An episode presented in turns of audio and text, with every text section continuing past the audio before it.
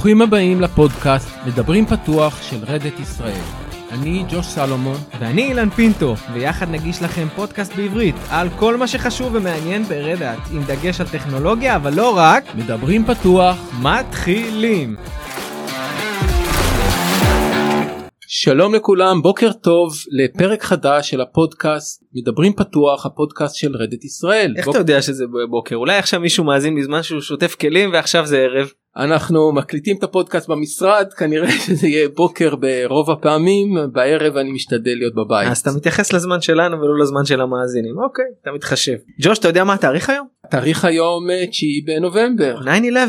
9/11 ב- באירופה. זה תאריך אה, קריטי. אז אה, אילן זה השלב שבו אה, אנחנו צריכים להכניס את ההודעה מהספונסר שלנו. ספונסר ג'וש סגרת איזה עסקה עם איזה ספונסר מאחורי הגב שלי? אתה מקבל כסף על הפודקאסט? לצערי לא אבל אם מישהו מהמאזינים שלנו חושב שאפשר למצוא ספונסר טוב אנחנו נשמח לשתף פעולה. אה, קוקה קולה. הפודקאסט של רדת ישראל. אז אז מי הספונסר?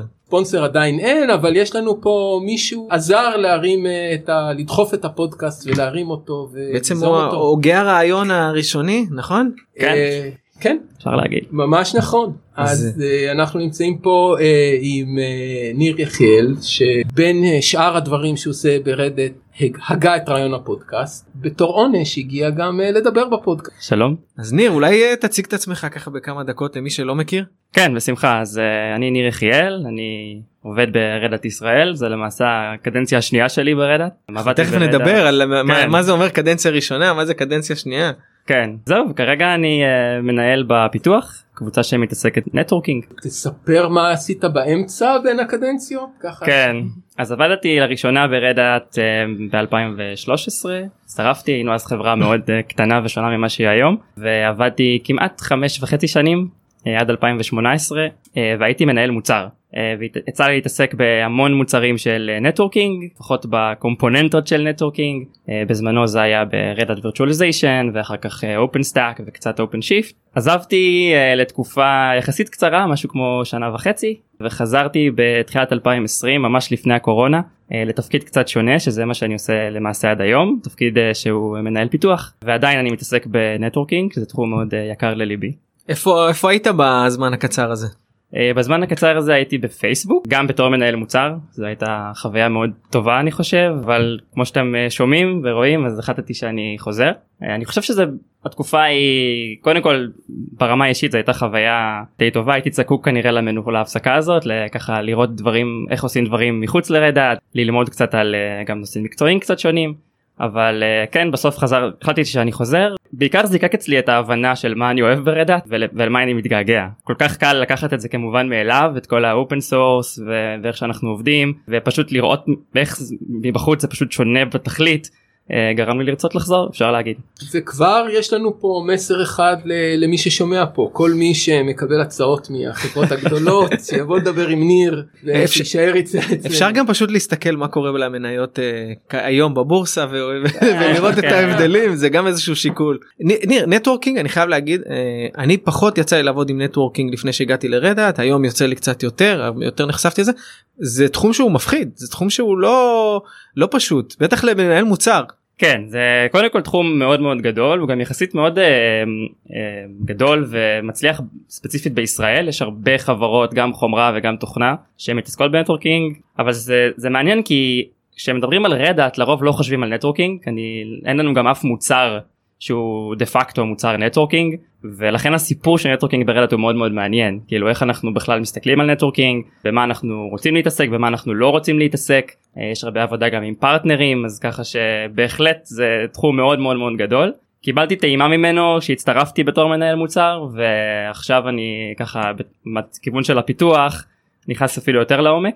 כן אכן תחום גדול. שוב אנחנו כאילו לוקחים נקודת מבט שלא כל המאזינים שלנו יודעים מה זה networking אז כשאנחנו מדברים על networking מה זה בעצם כולל בכלליות ואולי גם אחר כך ניגע בטוח ניגע במה ב Red Hat עושים. כן אז networking בגדול זה מה שגורם לעולם לעבוד אולי הטכנולוגי שלנו כאילו בסוף איכשהו אנחנו צריכים שה, שהמידע יעבור מנקודה לנקודה וכמו שאמרתי יש המון המון המון חברות שכל אחת תוקפת אה, זווית אחרת אה, בעולמות החומרה בעולמות התוכנה בעול- בעולמות האפליקציה. פרוטוקולים של אה, תקשורת. פרוטוקולים שונים היום כמובן הכל אלחוטי אבל יש גם הרבה השקעה בתשתית ובסיבים ובברזלים שבסוף המידע עובר דרכם. ב Red Hat אנחנו כמו שאמרתי אין לנו אף מוצר שהוא מוצר networking פר אקסלנס אבל אנחנו מבינים שבלי networking למעשה שאר המוצרים שלנו שאר הפורטפוליו לא יכול לנגן אה, ואם אנחנו מסתכלים על הפורטפוליו אז אה, בטח בעולם היום של אה, אה, Cloud Native Applications ו microservices וכולי ברור שרכיבים של אפליקציה לא יכולים לתקשר אחד עם השני בלי שיש תשתית fabric רשת למטה. ופה אנחנו נכנסים לעניין. אבל אנחנו לא עושים חומרה אנחנו מתעסקים יותר בעולם התוכנה שקשור ב networking. נכון. Red Hat uh, יש לנו גבול די די ברור של לחומרה אנחנו לא אנחנו לא מייצרים בעצמנו uh, אבל כאן אנחנו כן עובדים עם פרטנרים. דוגמה הכי פשוטה uh, כרטיס רשת כן שצריך בסוף לרוץ על שרת או על, uh, על PC צריך להיות לו דרייבר שיודע לצורך העניין ל- לעלות ב kernel והדבר הזה צריך לנגן עם המערכת הפעלה אז אנחנו כן איפשהו בתווך הזה בין החומרה לתוכנה בסרטיפיקציה בעבודה עם פרטנרים אבל אנחנו לא נייצר את החומרה בעצמנו. ועכשיו אתה דיברת כל כך על כמה שאין לנו מוצרי networking אז על מה בכל זאת אתה עובד עם, אה, כן. אתה לא עובד על מה שאין נכון.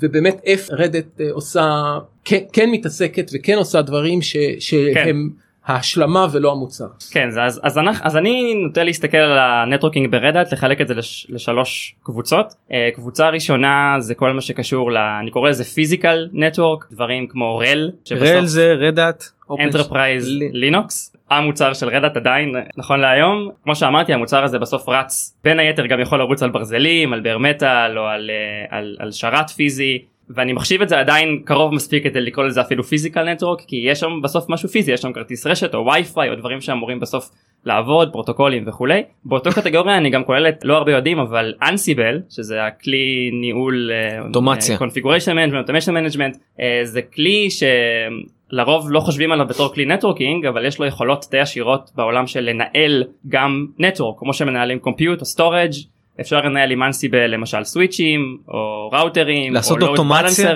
ויש לנו הרבה לקוחות גדולים מאוד שמשתמשים ב Ansible כדי למעשה לנהל ולקנפג את הרשת הפיזית שלהם ואנחנו נמצאים גם שם אני אישית לא מתעסק בזה אבל זה בהחלט חלק מהאופרינג של רדאט בתחום של נטוורק. הקטגוריה השנייה זה מה שאני קורא virtual networking שזה אולי by far המקום שבו אנחנו הכי משקיעים. כל המוצרים שלנו למעשה דרך virtualization OpenShift OpenStack צריכים פתרונות כאלה ואחרים כדי להתחבר לרשת אה, ופה יש לנו את כל הפתרונות של Network Overlays, אה, Open vSwitch, שזה, שזה, שזה בעצם סוג של וירטואליזציה של כרטיס הרשת שיוצר איזשהו חיבור בין בין- בגדול כן. תחשבו שיש פעם היה end point פיזי נכון שרת או מחשב רצו לחבר אותו לאינטרנט. היום עדיין יש את האנד פוינטים הפיזיים האלה אבל גם יש פתאום virtual machines וקונטיינרים edge וכולי וכולי כל מיני יצורים כאלה ואחרים שצריכים להתחבר לרשת.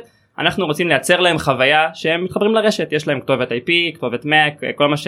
end point מצפה שיהיה לו ברשת ואנחנו צריכים לדאוג לזה ופה גם המון המון השקעה בטכנולוגיות uh, עבור use cases שונים שווקים שונים מ-virtual switches כאלה ואחרים דרך SRIOV ו-DPDK והמון uh, טכנולוגיות כאלה ואחרות uh, ואנחנו שם לגמרי שם משקיעים בזה המון. כמובן עם open source communities עם הפילוסופיה של רדאט uh, והקטגוריה השלישית שאני מתעסק בה היום אני קורא לזה application networking תחום שהוא יחסית חדש אבל כמו שככה אמרתי קודם עם כל המעבר הזה ל microservices Native Applications אה, אנחנו מבינים שצריך איזושהי תשתית מודרנית אה, עבור כל החלקים האלה של הסרוויסים לתקשר אחד עם השני. ומה שאנחנו עושים בעולם הזה זה שני דברים מרכזיים היום. אחד זה כל מה שקשור ל-API Gateways ו-API Management והדבר השני זה Service Mesh שזה איזשהו יצור כלאיים כזה בין ה-Traditional Networking לבין איך אנחנו מתקרבים יותר ויותר ויותר לעולמות האפליקציה ואיך אנחנו גם מגיעים למצב שמפתח שכותב אפליקציה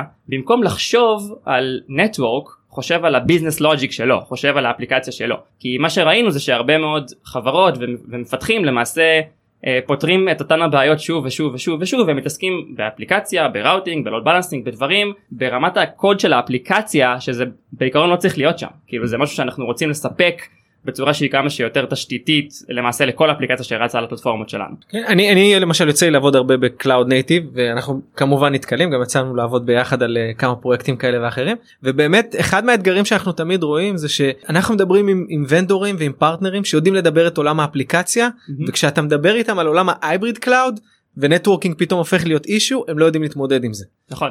וזה אתגר מאוד מאוד גדול שאני מניח שאתם פותרים חלק ממנו. כן אז היום מה שאני עושה ספציפית הקבוצה שלי אנחנו מתעסקים בפרויקט שקוראים לו Submariner זה השם של הפרויקט בקהילה. אנחנו למעשה מסתכלים על, בדיוק על הבעיה הזאת על הבעיה של איך אנחנו מייצרים connectivity בעולם של hybrid cloud בעולם של לרוב אנחנו מסתכלים על OpenShift אנחנו רואים ככל שה maturity של Kubernetes ו OpenShift עולה אנחנו רואים יותר ויותר לקוחות שמריצים OpenShift בכל מיני מקומות אה, מרימים למעשה קלאסטרים של OpenShift על אה, באמת בכל מקום שאפשר on-prem ב cloud providers bare metal וכולי ב edge נכון ו- ואנחנו רוצים לעזור להם בעצם לחבר לקשר את הקלאסטרים האלה uh, עבור כל מיני use cases. וזה מה שאני מסתכל למעשה היום על איך אנחנו מסתכלים על networking לא רק בתוך cluster אחד אלא ממש בין קלאסטרים של OpenShift. והרמת לי כן, כן. קלאסטרים של OpenShift אנחנו ACM אנחנו מנהלים נכון. את הקלאסטרים של OpenShift ACM מן הסתם גם מקנפג Submariner. אז מה מה אתה יכול לספר לנו איך אתם באמת uh, עובדים עם, uh, עם ACM. ו... כן. גם קודם מה זה ACM כן, אני לא בטוח ש... אולי קודם מילה על ACM ACM ראשי תיבות של Advanced Cluster Management for Kubernetes. זה למעשה מוצר של Red Hat הוא לא OpenShift זה מוצר אחר. הוא למעשה המוצר של Red Hat אה, על מנת לנהל קלאסטרים של OpenShift cross all the footprints כן? אז שוב פעם on-prem bare metal hybrid כל ה hybrid story של Red Hat זה מוצר מאוד powerful uh, שיש לו הרבה יכולות גם בתחום של inventory פשוט להציג את הרשימה של הקלאסטרים שיש לי של הנודים שיש לי וכולי. אה, אבל גם כמובן configuration management ו policy וכל מה שקשור לניהול life cycle של קלאסטרים אה, ואנחנו בעצם מתחברים Submariner מתחבר ל-ACM כדי להשלים את הזווית של ה networking כדי אוקיי יש לי כבר cluster שהוא under management אה, או כמה קלאסטרים שהם under management ואני רוצה לייצר מהם איזה fleet שמתחבר אחד לשני. כלומר אם יש לי עכשיו OpenShift שנמצא על, על Google Cloud ואחד שנמצא ב-Azure הם יוכלו הפודים יוכלו לדבר אחד עם השני דרך Submariner נכון? נכון זה בדיוק מה שאנחנו עושים אנחנו למעשה ברגע שהלקוח אומר שזה מה שהוא רוצה כי זה שוב פעם זה לא מובן מאליו זה לא by default אבל ברגע שלקוח מזהה אני רוצה לחבר cluster A, B ו-C לצורך העניין אנחנו שמים את זה תחת group שקוראים לו cluster set אנחנו מאחורי הקלעים מייצרים למעשה תשתית של VPN tunnel כל ה network fabric שצריך כדי לקשר כמו שאמרת pod ל pod pod ל service service ל service כדי שאפשר יהיה ממש ל... לפרוס אפליקציות על גבי כל הקלאסטרים האלה. ואם כבר גם נגענו קצת ב-ACM, ACM הוא בכלל מוצר של סיפור מעניין מבחינתנו. כן, סיפור מאוד מעניין. אה, כשאני הצטרפתי ל-Red Hat לקדנציה השנייה לפני שנתיים וחצי אז אה, אז אמרו לי אוקיי אתה הולך לעבוד על multi cluster networking שאלתי אוקיי לפני networking מה אנחנו בכלל עושים ב multi cluster כאילו מה מה ואמרו לי קצת גמגמו זה היה תקופה מי שזוכר היה KubeFed ו federation וכל מיני מאמצים ב-Kubernetes community לפתור את הנושא הזה של multi cluster management שלא ממש צלחו ואז התקבלה החלטה ב-Red Hat שאנחנו למעשה אה, מהמרים על המוצר הזה שהיום אנחנו מכירים אותו בתור ACM אה, אבל הוא, הוא למעשה נולד השורשים שלו הם ב-IBM קראו לזה MCM Multi Cluster Manager מה שקרה יחסית מהר ב-2020 2021 אה, קיבלו החלטה שממש מעבירים את כל הפיתוח של המוצר הזה מ-IBM ל-Red Hat אנחנו מדברים משהו כמו 100 אנשים engineering ו-QE ו-DevOps ו product ו program management העבירו אותם ממש כיחידה אחת לעבוד אה, כעובדי Red Hat ויותר חשוב מזה אני חושב גם קיבלו החלטה כמו כל דבר ב-Red Hat לפתוח את הקוד של המוצר הזה שזה גם חוויה בפני עצמה כי סך הכל המוצר כבר היה די קיים. מוצר שעבד וזה מה שהם עשו למעשה וזה, וזה בעצם ה upstream נקרא OCM אה, כן Open, Open Cluster Management זה האפסטרים פרויקט שהוא היום ב-CNCF ב-Cloud Native Computing Foundation והדאונסטרים המוצר שרדאט למעשה מוכרת נקרא ACM. אז בעצם כשאתה התחלת לעבוד איתם התחלת לעבוד עם, עם חבר'ה שהגיעו מ-IBM לא מכירים את התרבות של רדאט נכון. למי שלא מכיר זה תרבויות מאוד מאוד שונות. uh, בפרקים הקודמים קצת דיברנו על זה תרבות מאוד פתוחה תרבות שבה ברדת כמובן כן? שבה אה, אה, אתה כל אחד יעז, יכול לעזור לך אנשים יכולים לפנות אליך מפרויקטים אחרים לעומת תרבות אה, מאוד שונה ב-IBM איך, איך נתקלת אומרת איך התמודדת עם הדבר הזה או שלא? כן שאלה מעניינת. אז כן זה, זה נכון. אז, אז אני חושב שכן היה איזה cultural shock אה, מהצד שלהם כי תחשבו על זה. זה אנשים ש, שלא מכירים את Red Hat לא ממש מכירים open source אה, נכון שהם עבדו עם Kubernetes ועם דברים של open source אבל אין להם את המתודולוגיה של לדלבר מוצר ב open source בהחלט זה היה משהו ש... שהוא, שהוא היה קושי אני חושב די משמעותי. ולי דווקא זה היה הזדמנות מאוד טובה לתרום גם מהידע שלי מהקשרים שיש לי ומהככה ניסיון שיש לי על מנת לעזור להם ככה אה, לאמץ פרקטיקות של רדאט נקרא לזה ולהיות פחות ארגון אוטונומי שעושה דברים בדרך שלהם והאמת שזה עבד ממש טוב כאילו ככל שעבר הזמן אז יותר אנשים עברו אה, מרדאט אה, לעבוד על ACM וגם אפילו קרו מעברים הפוכים שאנשים מ-ACM עברו אחר כך לדברים אחרים ברדאט אז לאט לאט נוצר איזה בלנד כזה מאוד מעניין של, אה, של תרבות שדווקא בעיניי היא מאוד מגניבה. וסך הכל החוויה איתם היא מאוד מאוד חיובית. אני חושב שהם גם באמת עשו מאמצים כבירים כדי להצליח וכדי לייצר את, את OCM את אותו open source project. זה, זה, זה לא היה קל. זהו, יכול לספר קצת לפתוח פרויקט שלא נכתב מראש בכוונה להיות פרויקט פתוח זה זה לא בהכרח uh, תהליך קל. זה, זה תהליך מאוד uh, מאוד הוא לא קל והוא מצריך גם הרבה ידע שלא תמיד יש לך כן? כאילו בתור מפתח או מישהו שבא עם מחשבה יחסית צרה על הקוד פתאום זה לעבוד עם ליגל פתאום זה לעבוד עם כל מיני עורכי דין וכל מיני משפטנים ולהתחיל להסתכל ולסרוק כל מיני חלקים בקוד וכל מיני dependencies כדי להבין מה אפשר ומה לא אפשר ומה שכן הם עשו את זה מאוד uh, הדרגתי גרדואלי ולאט לאט למעשה פתחו עוד ועוד ועוד חלקים עד שלמעשה היום הרוב המוחלט של המוצר כבר פתוח יש אולי כמה דברים שעדיין לא שוב פעם מטעמים של ליגל אבל אבל זה לגמרי הכיוון כאילו הכל יהיה פתוח. הצוות שלי יוצא לו לעבוד לא מעט עם החבר'ה של OCM וזה נורא מעניין שהם עושים בעצם כחלק מהתהליך פתיחה של אה, לקומיוניטי יש uh, שיחת וידאו מוקלטת פעם בשבוע יש להם ערוץ יוטיוב mm-hmm. יש להם קבוצות סלאק uh, פתוחות לכולם ומאוד מאוד זאת אומרת מאוד חשוב להם מאוד משקיעים ב, באזורים כן. האלה ויש לזה גם uh, תמורה זאת אומרת לאט לאט מצטרפים עוד ועוד חברות אחרות לתוך מוצר ותורמות לו. כן לגמרי ופה גם אני תרמתי כמה שאני יכול מהניסיון שלי הם גם באמת בגלל שהם לא ידעו הם באמת לא התביישו הם שאלו אה, למשל על סאבמרינר או על פרויקטים אחרים על איך אנחנו מנהלים דברים בסיסיים כן ישיבות או calendar ב community או, או בכלל כן אה, אפילו פיתוח roadmap upstream זה דברים שהם כאילו זרים מי שלא מכיר את ה upstream ו downstream אז זה פשוט אה, אתה יודע זה, זה חדש. אז, אז הם לגמרי שאלו והתייעצו אה, וכמו שציינת זה נושא זה נושא פירות כי יש הקהילה היום היא, היא עדיין ברובה Red Hat כי OCM די משוייך ל-ACM אבל כן יש תורמים אחרים גם יוזרים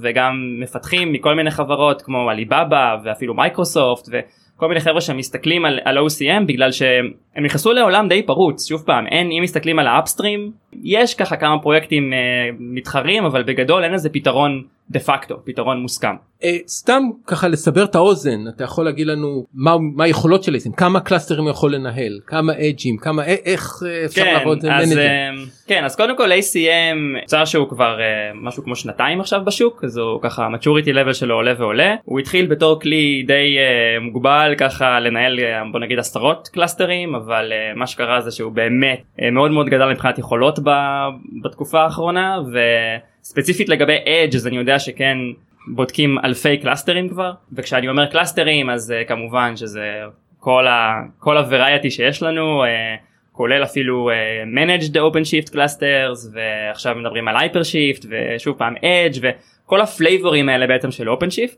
וכן אני חושב שהשימושים העיקריים שלו זה זה גם ב enterprise וגם ב telco וב telco אני חושב שכן scale יותר יותר חשוב וגם פה חשוב להגיד שיש ל-ACM console יש UI אה, אבל גם יש לו API ו-CLI אז ככה שאם ה scale מאוד מאוד גבוה לפעמים אנשים מעדיפים לא להשתמש ב-UI אה, אז, אז גם, גם, גם את זה אפשר כאילו זה הכל אוטומטי זה לא רק אופן לא רק OpenShift נכון? יש גם manage ל-Kubernetes עצמו זאת אומרת גם אם זה לא ה flavor של כן, OpenShift. טכנית ACM יכול לנהל כל Kubernetes. יש כן כל מיני caveats כאלה ואחרים שזה מגיע ל support. הכי נוח לנו וקל לנו לבדוק את OpenShift ולהתחייב על זה שזה עובד end to end אבל אני יודע שכן יש מחשבה איך אנחנו מרחיבים את ה support למה שנקרא conformant אה, Kubernetes אה, CNCF clusters. יש עכשיו ממש עבודה על זה על איך מגדירים אולי אפילו אה, support levels אה, ואז נגיד יהיה level 1 support מגיע end to end מושלם מ-Red Hat לדוגמה שזה נגיד על OpenShift אבל אולי יהיה level 2 או level 3 עבור פרוביידרים שאנחנו לא יכולים לבדוק בעצמנו. אבל טכנית כן המוצר מסוגל לנהל כל Kubernetes. גם באמת הולכים ל edge MicroShift כל הדברים האלה זה בסך כן ACM ממש משתלט היום על ה multi cluster management בכללי כן ב-Red Hat. אני חושב שזה סתם סיפור מאוד מעניין כי זה בעצם היה ניסיון בקהילה לא הצליח היה ניסיון בקוד סגור ב-IBM IBM ואנחנו עשינו כן. אה, עושים שיתוף פעולה ותרמו את הקוד הסגור של IBM ל community אני חושב שזה באמת אה, מעניין. קצת על הצוות ומה בעצם אה, מה קיים פה בארץ אנחנו בסוף הפודקאסט בעברית ואני מניח שזה קצת יעניין כן. את האנשים נתנו סקירה מאוד מעניינת על מה מה יש ב-ACM ומה יש ב networking אבל מה מה קיים פה מה מה יכול לעניין פה אנשים ב site. אז קודם כל ב site בישראל אז אז אני כמו שאמרתי מתעסק ב Submariner ויש לי כאן אה, יש לנו כאן אנשים גם מפתחים וגם אנשי QA שמתעסקים ב Submariner וב-ACM אה, חשוב גם חשוב לומר שיש בארץ עוד networking שהוא לא Submariner אה, יש כאן קבוצות שמתעסקות ב-low level networking ברמת ה kernel ברמ, ברמת Virtio virtualization יש פה יש פה קבוצה כזאת. יש פה גם חבר'ה שעושים OpenShift virtualization ו-RHEV networking זה גם קיים בארץ. אז יש פה נציגות די יפה ל networking אה, גם אה, לא רק עם Submariner זהו ואני אה, בכובע של Submariner בעיקר. שאלה ככה שהיא קצת לא טריוויאלית אבל מאיפה היכולות להתראיין ככה אתה יודע אתה מרואיין הכי זורם שהיה לנו עד עכשיו. אני חושב שהייתי מנהל מוצר זה הכי הכין אותי למעברים החדים האלה היכולת לדבר מול כל מיני סוגים של קהלים. אתה יודע זה ישיבה אחת אה, סטטוס עם הפיתוח ישיבה אחר כך אתה מציג לאיזה מנהל וישיבה אחר כך אתה באיזה שיחת מכירות. אז אני חושב שמשם זה זה הגיע. טוב אז הסברת לנו מאוד יפה את כל הנושא של ה networking אני חושב שזה הרבה יותר ברור למי שמאזין לפרק הזה. אני חושב שאנחנו יכולים לעבור לשלב של השאלות המהירות. אז זה שלב שבו אנחנו שואלים אותך שאלות קצרות אתה עונה תשובות קצרות יחסית. לא ראית את השאלות האלה לפני שזה השקר הכי גדול שלנו בפרק. ג'וש אתה רוצה להתחיל? מי שיקשיב לפרקים שלנו גם אה, יראה שהמאגר השאלות לא, לא גדול מדי אז GitLab או GitHub? GitHub צריך לפרט או שזה לא לא איך אתה איך אתה מנצל את ה recharge day? קודם כל אני מסנכרן אותו עם אשתי שזה תמיד טוב. אה, מה זאת אומרת? היא גם פה עובדת? לא אבל היא אה. יכולה לקחת חופש. בדיוק פרסמו את ה recharge day ל-2023 מי שלא מי שלא שמע. אז אנחנו מנסים לתאם כמה שאפשר ואז לעשות משהו ביחד אני מאוד אוהב לרוץ אז אני אני רץ כל יום לא רק ב recharge days אבל אני כן אה, רץ יותר. גם ג'וש אוהב לרוץ. שמעתי. כן. זו שאלה מצוינת למי שעזב וחזר אה, מה אתה הכי אוהב ב Red Hat? אני הכי אוהב ב Red Hat את האנשים קודם כל אה, באמת את החופש שיש כאן לעשות מה שרוצים ומעבר לעבודה את, ה, את האווירה באמת את האווירה ואת ה open source. ושאלה המש, המשכית לדבר הזה איך תמליץ אה, לחבר לבוא לעבוד ב Red Hat בתור מישהו שיש לו ראייה רחבה וגם של המתחרים. איך אני אמליץ אני אמליץ בחום אני אני חושב שבאמת יש יש כאן שילוב די די מיוחד בין אנחנו קוראים לזה אני לא אוהב את המינוח הזה אבל מדברים בתעשייה על work life balance work life integration וואלה בלה. אה, אבל אני באמת מאמין שהדבר הזה איך שתקראו לו נמצא כאן אה, ונוכח כאן ודווקא בגלל שאנחנו חברה מאוד דיסטריבוטד ומאוד גלובלית אז באמת מכבדים את האנשים. לא מניחים שום הנחות על זמני עבודה של אף אחד ובעיניי במיוחד כאבא צעיר ילדים וכולי זה משהו שהוא לא יסולד בפלס. לגמרי אני לגמרי מתחבר לזה. אה, יש לך אולי טיפ איך להצליח ב Red Hat למי שמגיע ורוצה להתקדם? תהיו טובים באמת תהיו הכי טובים שאתם יכולים תשקיעו אני לא אני, אני מאמין בעבודה קשה אני לא מאמין בקיצורי דרך. תייצרו לעצמכם רשת של אנשים אה, זה זה תמיד עוזר ואני חושב שיש גם בחברה מספיק הזדמנויות אה, לעשות את זה כאילו יש המון המון תוכניות אה, mentoring sponsorship אה, כל מיני career development כל, האימיילים האלה שבדרך כלל אתם לא רוצים לקרוא אז דווקא כן תקראו אותם כי לפעמים מתחבאים שם כל מיני מתחבאות שם כל מיני הפתעות שיכולות לעזור לכם לייצר קשרים זה מנופים שצריך. כן. לעלות עליהם. שאלה מיוחדת למי שהגה את הפודקאסט מה אתה חושב מה אתה היית רוצה לשמוע בפרקים הבאים מה אתה חושב אה, מעניין את האנשים לשמוע. מ... אני חושב שקשיי גדילה זה משהו שהייתי מדבר עליו או מתמקד בו אני חושב שאנחנו חווים משהו די עמוק כרגע בחברה בתור אחד שראה אותה שהיינו לא יודע 5,000 איש אי שם ב-2000 אה, או 10,000 איש ב-2013 והיום אנחנו באזור ה... לא יודע 25,000 אה, קורה משהו באוויר אני חושב בתרבות או אני חושב בעיקר בגודל כן? כאילו צריך להבין שחברה של 10,000 איש זה לא חברה של 15 ולא חברה של 20 ו-30 ואנחנו מגיעים כבר לסקייל מאוד מאוד uh, מכובד וזה מביא איתו כל מיני קשיים כל מיני אתגרים של איך אנחנו ממשיכים להיות מי שאנחנו ושומרים על ה-DNA שלנו וכמובן על ה-upstream first ו-open source אבל איך אנחנו גם מצליחים לגדול כן כאילו scale the business מבחינת sales מבחינת operations מבחינת כל הגוף הענק הזה שקוראים לו רדאט זה משהו שאני חושב מעסיק הרבה אנשים בחברה היום. כן ועל זה גם פחות או יותר מדבר הנורסטאר אה, נכון. שפורסם לא מזמן בסדר גמור אז אה, תודה רבה ניר. תודה לכם. אה, לדעתי היה לנו פרק ממש ממש טוב וממש מעניין. ממש קולח היכולת לדבר בצורה קולחת אני, אני חייב להגיד אני. אני אגיד את זה רגע בשבחה. בש- ניר ל- לידך אחרי זה נוריד את זה בעריכה אם זה לא מתאים לך. אבל היכולת להסביר מונח שהוא מורכב כמו נטוורקינג ומה עושים בצורה פשוטה זה לא טריוויאלי. גם לא מנהל מוצר. גם זאת אומרת גם לא מנהל, זה ממש לא טריוויאלי. תודה. אז תודה רבה לך על זה. אני מניח שגם המאזינים אה, יודו לך על זה ג'וש תודה רבה תודה רבה היה ממש ממש אה, עונג רב אה, גם שוב- לי תודה שוב היינו צריכים לפנות לספונסר אבל אין לנו ספונסר אז אה, אולי- אולי יום אחד. דבר עם קוקה קולה תראה אם הם פנויים שם יש מס על אה, עדיין יש מס ברגע ההקלטה. אוקיי יופי תודה רבה ולהתראות ניפגש בפרק הבא.